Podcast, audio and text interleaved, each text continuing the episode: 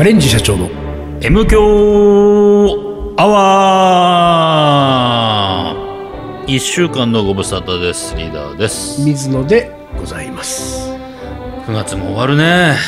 あっという終わ間に。るねあと終わった終わる終わってない。今週、来週、これで終わる今週で終わるのか。うどうですか、ーん。どうもないね、何もね。私ね車がお。終わりました、終わったってどういうこと？えー。廃車？車がうん。炎上しました、どういうことよ？本当に燃えたの？炎上よ、本当に燃えたの、うん。マジで？えー車が炎上しました。これは炎天下の先中にあった車がボーンみたいな？爆発はしてない。爆発はしてない。うん。静かに炎上。静かに炎上？え？どういうこと？バッテリーがエンジンバッテリーが上がった。バッテリーから煙がおシュワシュワとおおはっちゃこれはね大変だったんだけど、ー。ある夏の日にですね、うん。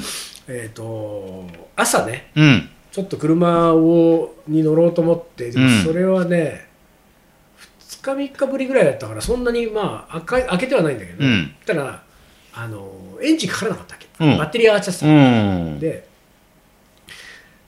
あのもう10年ぐらい乗ってる車だから、うん。そろそろいろんなところがね、うん。なんか車検のたびに新しちょっとメンテナンスはしてるものの、うんでもどうにもしょうがないから、うん。あのなんかロードサービスみたいなうん。言うじゃん、うん。でその人呼んでそのつないでこう、うん。なんていうかバッテリー、エンジンかけるってやってもらったわけ、やってもらった時にそのロードサービスのうん。おじさんが、うん。あのこのままうん。2時間ぐらいはエンジンをかけっぱなしにしといてもらいたいと、うん。でないともう一回それでエンジン止めちゃうと、うん。でまあ、30分後にもう一回乗るかってなるとまたかかんない可能性があるから、かかんでもそのマンションの駐車場地下の駐車場の中で、エンジンふかしておくわけにいかないじゃん、そうだ2時間。ね。ででかといってちょっとじゃあ外出して、うん。なんか路駐してね、うん。緑のおじさんやってくるんだよね。本当だよ。路駐して俺がその中にいて、うんエアコンかけてさ、うんラジオ聞きながらうん。2時間もあれだなと思って、ちょうどその時に埼玉の,、うん。あのネゴンボ33、うん。ネゴンボってうん。カレー屋さんにね、うん。なんか俺用事があってうん。届けるものがあったのよ、うん。だからあ埼玉俺ネゴンボまで行けばいいやと。そうするとまあなんか2時間はかかんないけどまああの1時間半以上うん。片道で車でかかるから、そそのままそのままずっと運転してられるからさ、うん。2時間ぐらいかかるのかな、うん。でちょうどいいなと思って、うん。で、えーしかもそれ下道を選んでで高速乗るとさうん。1時間半ぐらいついちゃうから、うん。下道選んでそうすると2時間ぐらいちょうどいいなと思って、ネゴンボに向かったわけ、うん。で行ってでネゴンボに着いたんだけどネゴンボ行ったことないよねもちろんねないです。すいません。でネゴンボのネゴンボってまあまあ大きい通り沿いにあって、うん。で通り沿いにこうあるんだけど、うん。その駐車場はないのよ。そんなに広いおお店でもないしね、うんうんうんうん。駐車場ないんだけど俺前にもネゴンボ行った時にこれはあんまり良くないことではあるんですけれども、うん。えーネゴンボのうん。向かってうん。大通り沿い、うん。2軒隣ぐらいにフうん。ァミリーマートがあるわけ。うん。でこうね田舎のファミリーマートだから、はいはい。田舎のって言っちゃいけないけど もう 駐車場があるね。駐車場がもう20台ぐらはい。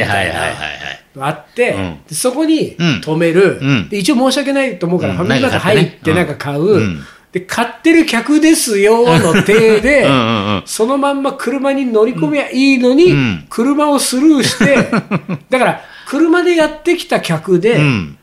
止めて買い物してんのに、うん。帰ってくときは徒歩で帰るなあの人みたいな うん。感じでボケ老人かみたい車を置いいてネゴンボに行くの。で、ネゴンボに行って、うんで、なんか物を渡したり、うん。で、大体俺そこでカレーをテイクアウトするから、うん。でカレーのテイクアウトいくつかお願いして、うん。こうつ包んでもらってお金払って出てくる。うん。出てきた。うん。ちょっと喋って、うん。山田君と。うん。で、喋って出てきて、で、帰りに、帰りに俺はでもね、うん。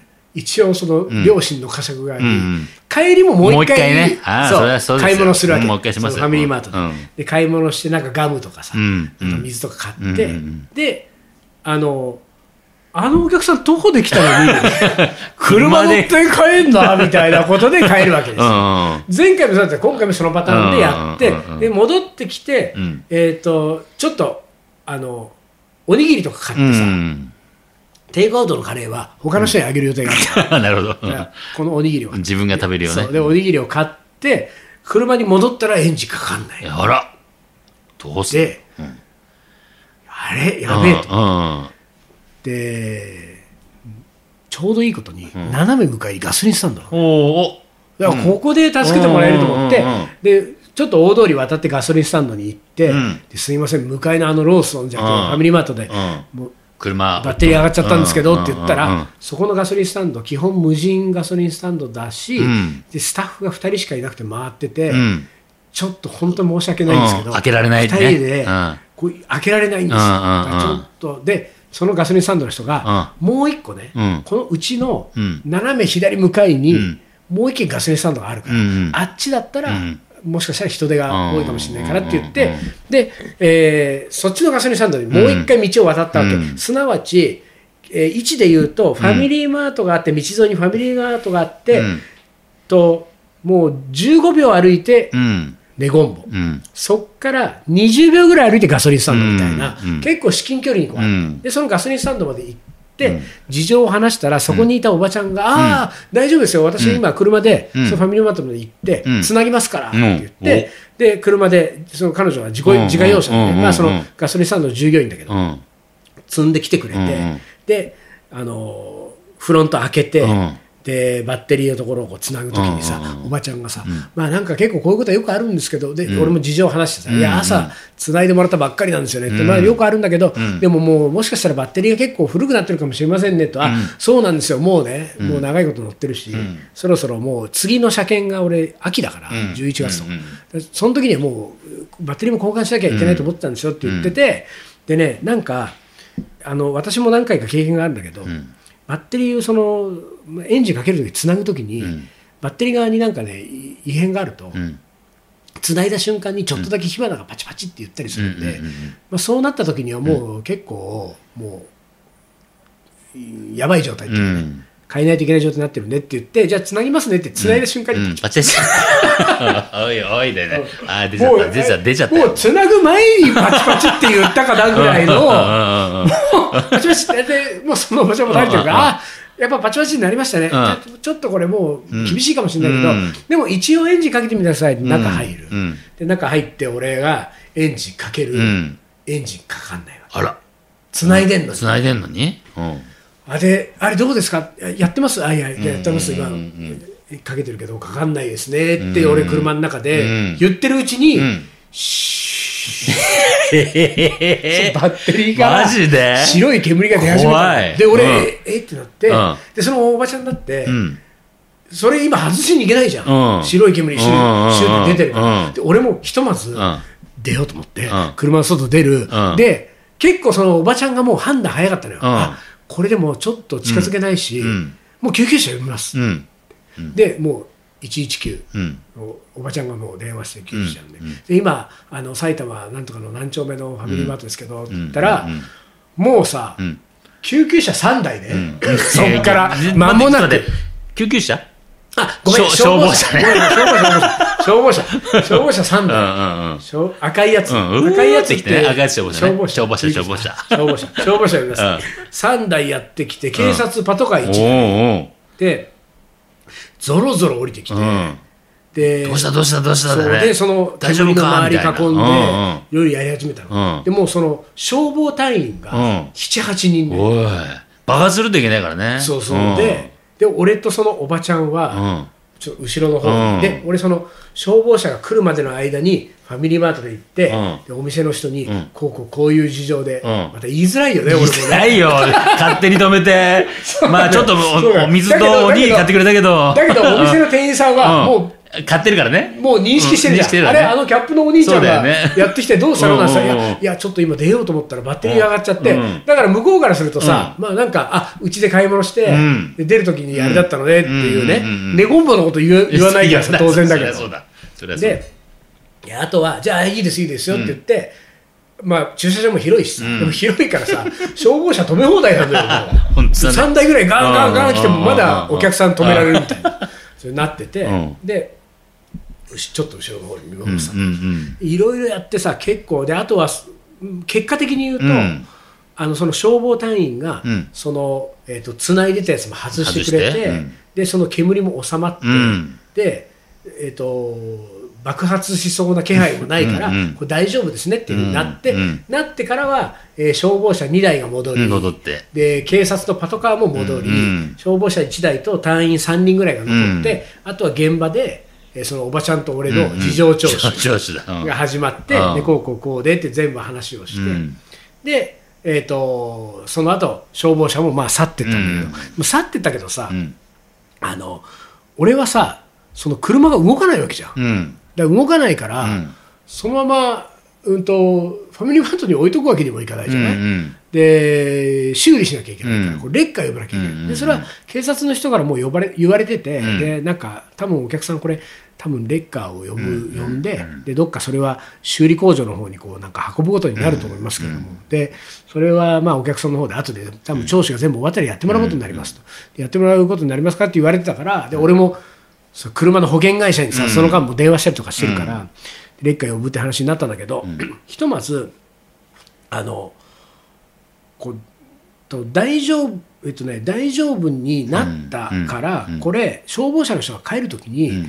あの長距離は運転できないけど今いろいろ見たの、バッテリーも全部外して、うん。外写真撮って中戻して外して全部やったんだけど、うん。あの全部見たからこれ大丈夫だからもう一回つないだら長距離はうん。運転できないけど、うん。ちょっと動かす移動はできますからってうん言われただガソリンスタンドの店長が、うん。あのもう一回ちゃんとしたやつをこう、うん。がゴロゴロゴロって積んできてくれて、うん。で別のやつで繋いでくれたの、うん。そしたらエンジンかかったわけ、うん。ああじゃあ大丈夫なんだ。で一旦でも、うん。ガソリンスタンドうちのガソリンスタンドで止めてください、うん。こんなこといろいろあったから、うん。で止めてでガソリンスタンドに置いといてもらえれば、うん。ファミリーマートでも迷惑かけないし、うん。ガソリンスタンドのまで俺が運転して置いて、うん。まあすぐだからね、う置いてでそこでレッカー呼んで,、うんでだいだったんだけど、そのさあのいろいろなことがこうそのやり取りしてる間にうん。分かったんだけど、うん。あの消防隊員が来てやってる間にね、うんどうも、うん。俺詳しくないよ車で、うん。そのガソリンスタンドのおばちゃんがうん。つなぐときに、うん。プラスとマイナスを逆につないじゃってたんだって。俺もなんかね、おそう、おばちゃんがもしかしてやらかしてんじゃないかなって気がしてたんだよ、この話聞いたときに。おばちゃんってか、おばちゃんだって、一応ガソリンスタンドの従業員だからね、うんよく知ってるうん風のも、うん。うん。うんでもさ、その、ああ、よくあるのよ、こういうの、みたいな感じで喋る人って意外と怪しいからね。ちょっと俺はね、で、自分の車のでしょ？そうそうそうで、あれ、これちょっと怪しいぞと。やらかしやらかすぞと思ってたんだけど。それでそれでうん。それがね、うん。俺が気づいた理由が何かっていうと、うん。あの事情聴取をそれぞれにするじゃん。まだうん。消防隊員が6人も7人もいる頃、うんうんうんいる頃、うん。うんでなんか隊員の動きをさ、うん。俺は見てたんだよ、うん。俺のこうフロントのうん。ところにさ、うん。なんか囲んで3人ぐらいがごそごそ言ってるのが、うんうんうんそれなんかそのうちの1人がなんか、ん。これなんかあのうん。俺声聞こえないのよ、うん後ろにいるから、うん声聞こえないけど、うん。あれなんかさこれってさこれうん。どうなの？ほら、ん。ほらって言って、他の隊員に見せて他の隊員が、あみたいな。逆逆みたいな。それがなんかパントマイムで見てるわけ。あれなんか、うんなんかあれ、うん。でで、その後、うんなんかちょっと、うん。おばちゃんの方に行って、事情聴取的に話をしてるときに、あのバッテリーのあの、うん。プラスとマイナスがみたいな、ん。2本のやつが、うんこれも全部ジェスチャーなんだけど、ななんとか出て、おばちゃんもなんか、いや、首かしげながら、いや、うん。でも私はそんなミスはする人じゃありませんみたいな、うん。プラスはプラス、ん。マイナスはマイナスにみたいな、うん。な一連の動きを見て、うん。あれ？うん。なんか、ミスったか？ミスったか、おばちゃでなこれはなんとなくだけど、ん。うん。そっからもともとすごい優しうん。いガソリンスタンドのおばちゃんが、うん。余計に優しくなってる感じがしたのよ、なんか。いや、もう全然うちに置いといても、なんか、全然なんか一泊でも二泊でも置いといても、うん。ね、いろいろ大変でしょうから、な感じになってきて、あれ、なんかちょっと、私のミス的な雰囲気出てるから、これみたいなのがあったのが、まあ一個、もう一個は、うんもうだいぶ後の話だけど、2週間後ぐらいに、うん。その事情聴取のサインをしに行かなきゃいけなくて、うん。俺埼玉の消防署までうん。行ったのよ、おう。これは電車で行ったんだけど、電車で行った時に、うん。そのその上司の、うん。そのお兄ちゃんが、うん。なんかねプラスとマイナス逆だったみたいですね、やっぱそうなんだっていう。やっっていうのと、うん。でももう一個判明したのが、うん。朝俺がロードサービス呼んでうん。うん。繋いでもらったじゃん。でそれは俺もよくわかんないんだけど、うん。つ繋いでもらったそのロードサービスの人が、うん。ちゃんと繋いでやったんだけど、うん。直す時に、うん。プラスマイナスを反対に直してたらしいの。あら。なんかそれが俺よく分かってないんだけど。うんだからおばちゃんはパッと見て、あこれプラスだよねって繋いだはいはいはい。それは朝のロードサービスのミスからの、うん。なんかかぶせのミスで。でそれでうん。炎上しちゃった、はいはい。だっていういろんなことがさあ。れこれあったんだけどとにかく俺は、うん。あのもう一番最初のさ、うん。なんかファミリーマートに置いてネゴンボに行ったっていうことがさ、もう俺からするとさ。ちょっとこう後ろめたいがためにもうこんなことになってやばい。でもよかった。買い物2回しといてよかったしでなんなら、うん。あのえっ、とネゴンボのさ、うん。俺がテイクアウトしたカレーのん。袋がさ、うんその助手席に置いてあるわけよ、うん。俺のリュックの隣にさ、うん。そのまま俺車出る予定だったから、うん。でさ途中で消防車がうん。来たあたりから、うん。あちょっとこれ、うん。あのネゴンボがバレるとやばいと思ったんでね、俺は。で、ちょっと、あ、すみません、ちょっと俺、あのちょっと僕、あの、中のリュックうん。取りたいんで、うん。ちょっとだけ助手席開けていいですか、うん。リュックを取って、うん。コンビニの店員さんとか周りの人に見や見つかんないように、うんその俺の自分のリュックとん。ネゴンボのテイクアウトのうん。ビニール袋両方を持って外に出て車閉めて、うん。また後ろの方に行って、うん。そーっとリュックの中にネゴンボのカレーを 隠すみたいな、俺なんかすごいドキドキしながらなんか犯罪者みたいな気分？警察もいるしさ、なんか、あの、態度が変なのバレるといけないと思って、なんか、落ち着かない感じだよね。鼻歌とかでも歌いながら、こう、なんか、冷静をそ装ってね。装ってうん、こう、ネゴンボのやつを中に入れたりとかしてさ、で、で当然だけど、その間さ、2時間ぐらいさいろいろあるわけ。で、最終的に俺が、その、ガソリンスタンドに止めて、レッカーのおっちゃんが来るまでの間2時間ぐらいあるんだけど、うんうん。この2時間の間はさ、ネゴンボには絶対に言わ、も う山田君いるんだけど、その俺のファミリーマートとガソリンスタンドの間に山田君がいるんだけど、山田君にはバレないよ。俺からも言っちゃいかんと思って、そうだって山田君がさ、ちょっと喉乾いたななんつって、うん。ファミリーマートにやってきたらさ、あれ、水野何やってんですか何やってんですかなるよやばいやばいと思って、出てこないから、このまま山今田君に知らないんだよ。山田君はもうネゴン部の横で、この顛末を知らないわけね俺が車炎上させたなんてことは、全然知らないでいるんだけど、あれはだからもうちょすっと。ごいね、でも。だからなんかさ、まあ、本当にあのファミリーマートに止めてネゴンボに行ったっていうあの些細なんことから、うん。あんなにドキドキするんだなと思った 本当だよなんかもう、バレちゃいけないみたいな。でもいろんなものが重なったね、でもね。重なっただから朝からのあれだもん、うんね重なってさすげえな。最後レッカーが来たんだけどレッカーはもうその保険会社が呼んだレッカーだけど、うんレッカーが来た時にはレッカーのさ、うん。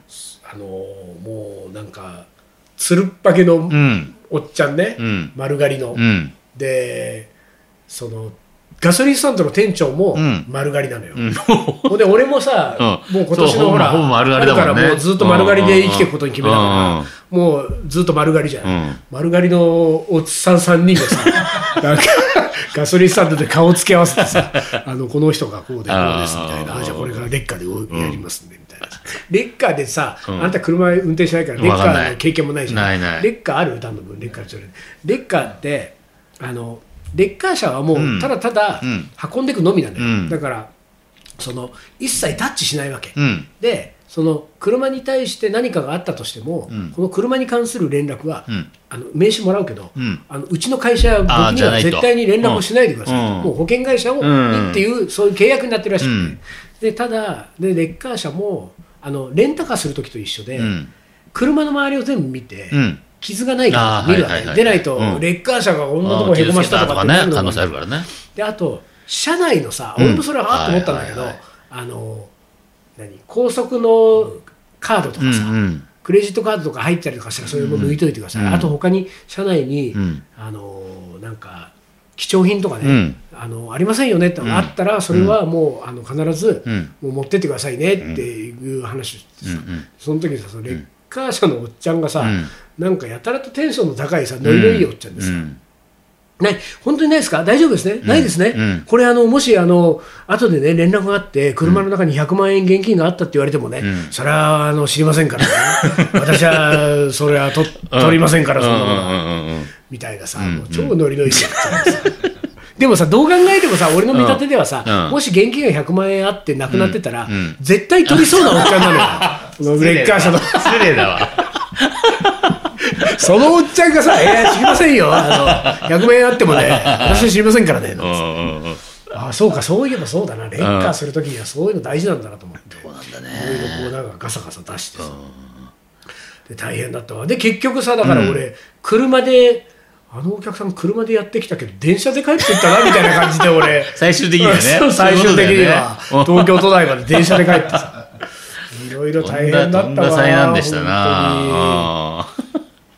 で一応、ん。まあ、ただい俺一個だけ心残りなのは、うん。消防署にうん。電車でそのサインだけしに行くときに、うん。まあいろんなことあったとはいえ、うん。よくしてくれたわけじゃん、そのファミリーマートと、うん。だってファミリーマートの店長なんかさ、冷たいお水とか持ってきてくれてさ、で売り物のもうなんかどんどん飲んでくださいとか言って、でそれとそのガソリンスタンドのおばちゃんもさ、うん。いろいろよくしてくそうれて、店長も含めてさ、間違えちゃったけど、よくしてくれたんだもんね。だから俺は消防署にうん。行くときに、うん。まあまあ遠出になるけど、うん。消防署に行ったついでにうん。歩いて、そのガソリンスタンドに行うん。って、で。ちょっと菓子折りの1個でも、と思ってその池袋の、うん。えー、と駅のうん。デパ地下でうん。お菓子買って、うん。でそれもさ、うん。なんか箱になってて夏場だし溶けないやつがいいとか、何個かに分けられて従業員が何人かが、その分けてねなんかあの持ち帰れた方がいいから小包装になってるやつとか、でなんかコンビニで買いましたみたいなやつじゃなと思ってデパ地下行ったんだけど、なんかさ7000、8000するようなやつとかだとさ ちょうどいいのがないそう、ね。でもうんこれはやりすぎたな。でなんかうん。3つだけ小包装になってる、うん。なんか洋菓子みたいなのが箱に入ってうん。2500円みたいなやつがあったわけ、うん。でじゃあこれぐらいがいいかと思ってそれを買って、うん。カバンの中に入れて、うん。でガソリンスタンドそれを渡す、うん。でファミリーマートはうん。店長がいない場合もあるんだよ、結構バイトだけで、うんだから挨拶はしなくてもいいからその代わり、尋常じゃないぐらい買い物してたこのファミリーマートで。俺今日売りお上げ。すごいねなんつうん。って。でそれでいいいいかなと思って、で消防署まで行って消防署でサインして、うん。であのえプラマイ逆だった？ん ですよね。って、ああやっぱそうだったんだよねと思って、でそのままその後そのネゴンボをね、うん。Google マップで検索してさ、でネゴンボに行けば両方行けるから、うんネゴンボには行かないけど、うんまあ、うん行ってもいいけどさ え何しに来たんですかってなるっちゃうからね。でネゴンボ検索したら、うん。徒歩45分だから50分って出たのよ、うんうん1時間近く。あれ？だってだよね。うん。諦めちゃったんだよ 結局。いやいやだって歩けないじゃん徒歩さ真夏の炎天下でさ。徒歩50分とかさ、えこんなに遠いとこだったのと思って、うんもう俺なんかもう埼玉なんか全部一緒だと思ってた 大体徒歩5分ぐらいでど どこでも行けるでしょと思ってだから行けないで諦めて帰ってきたから、うんまあ最悪ね、うんそのガソリンスタンドのおばちゃんは、うん。まあいいとしても、うんあのファミマは、うん。なんかだから、まあ、俺もちょっと次ねゴンボに行く用事があった時に、うんまたファミマに止めて。でごっそり買ってね。い物をっぱい買って。なんかうん売り値の高いやつから出して。もうこっからここまで買うから。この店の 単価高いやつから出して。ね それだけちょっと心残りなんですよなるほどね。ええなるほど。でもまあ本当ねすごいことがあったえね。えええ夏のちょっとした事件でしたよ、うん、いや、相当な事件だわ、これ。まあ、めったにないよ、こんなことね。そんなここん。なんもあってねこの夏にね、うん。車をだから、うん。あの買い替えようかなとは思って。だからその秋にうん車検だから、車これで10検だからね。年だけど、うんまあ、ちょうどいいし、もう本当にま また煙吹かれても困るから、うん。買い替えようかなとは思っあてますなけどもね。はい、というわけで、もうそう終わりじゃないよ、今日は。まあ作曲家の名言ぐらいね、そうだね。はい、はい、はい。キリンジが好きで結成した？カレンジ社長。キリンジに食べてほしくてカレーを作る？カレンジ社長。最近迷走している？カレンジ社長。まるで僕らは？カレンジ社長。大好きさ？カレンジ社長。わかるかい？カレーの重幸。はい。思い出コレクターの時間です。はないよとない、うんだことで、ないんだね。いや、あるんだけど時間がないからああ、そういうことね。そうだよ。ないんだよえー作曲家の名言いきたいと思いますそれではその壁に頭を打ちつけることに人生を費やしましょうジョン・ケージあこれはねちょっと中身あれしないと分かんないよね、まあ、この人はでもちょっとおおかしい人だからね。おかしい人だからね。ジョンケージねえー実験的な音楽で20世紀の芸術の可能性を大きく広げて、うん。うん。えーいた、えーアメリカの作曲家ジョン・ケージ、うんうんケージは若き日12音技法を創始した作曲家として知られるシェーンベルクのもとに弟子入りをして学びましたが、ある時自身にハーモニー感が欠如していることを を告白したところ、シェーンベルクからハーモニー感がなければ音楽をしていく上で壁にぶつかりそれを突破することはできないだろうと言われてしまいました、その指摘を超えても自分の音楽を生み出そうとした刑事が言ったというのがこの言葉です、それではその壁に頭を打ちつけることに人生を費やしましょう、ね。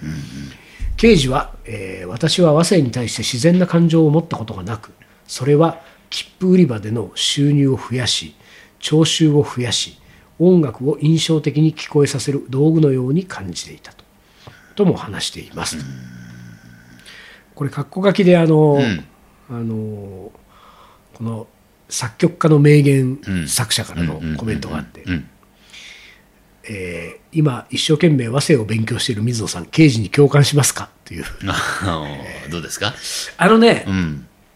私ね今ちょっとね、和声が止まっちゃってるんだよ止まっちゃってんの？そう。でねそのいや止まっちゃってるのは何が止まってるかっていうと,、ん。えー、と作曲家の先生のところにうん。通ってたわけ、うん。定期的に、ね。で通っててその,、その読んでる本で分かんないところ、うんっていうのをそのレッスンが止まっちゃってる、なら。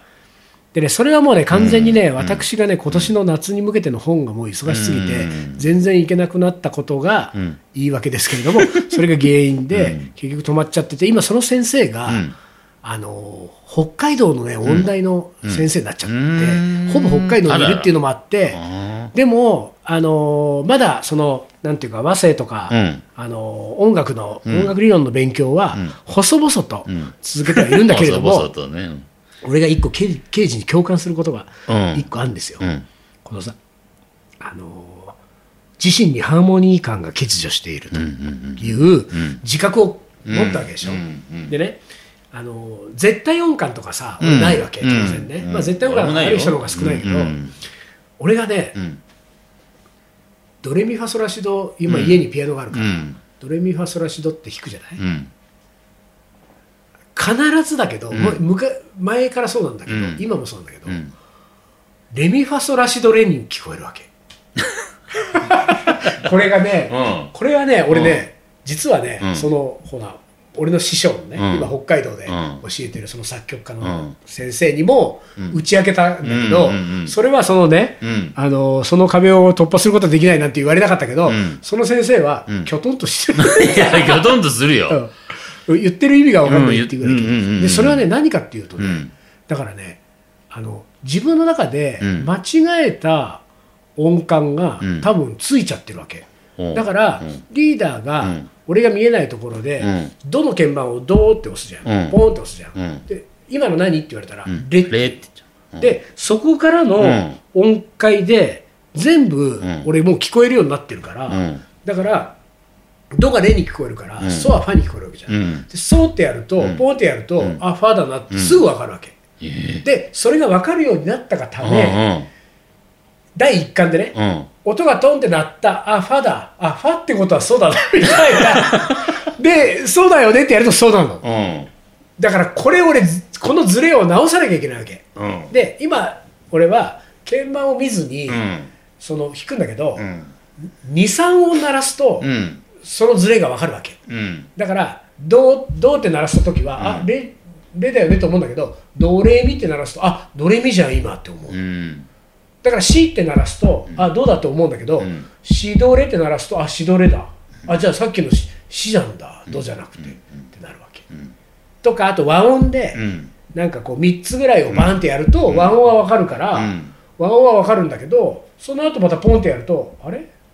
レだよねってなるっていうねこれ俺大丈夫かなと思ってでもそれはある意味絶対音感的なものがあるってことだよね。だかうら、そのずれた絶対音感。うん。でもずれてるのは、ただの言葉がずれてるだけでさ、認識、この 440Hz ぐらいの音は分かってるわけでしょ？まあこれがどなのか、えレなのか分かんないけど、その 440Hz の ポーンっていう音が、うんうん、この音ね そうそうそう分かってるんだようんね。完璧に分かる、ねこの音えー、それすはいごいじゃん。この音だから1それすごいよ個ずらせばいい、うんうんうんうんうんうん。これはさ大変なのよ毎回1個ずらしてんのがこれは本当俺ジョン・ケージにちょっと相談したいぐらいだわ、壁頭に壁ぶつけはい。はいというわけで今週はこの辺で終わりにします。ガレンジ社長の M 強アワー。この番組はリーダーと。水野がお送りしました。それじゃあ今週はこの辺でおつかり。お疲れ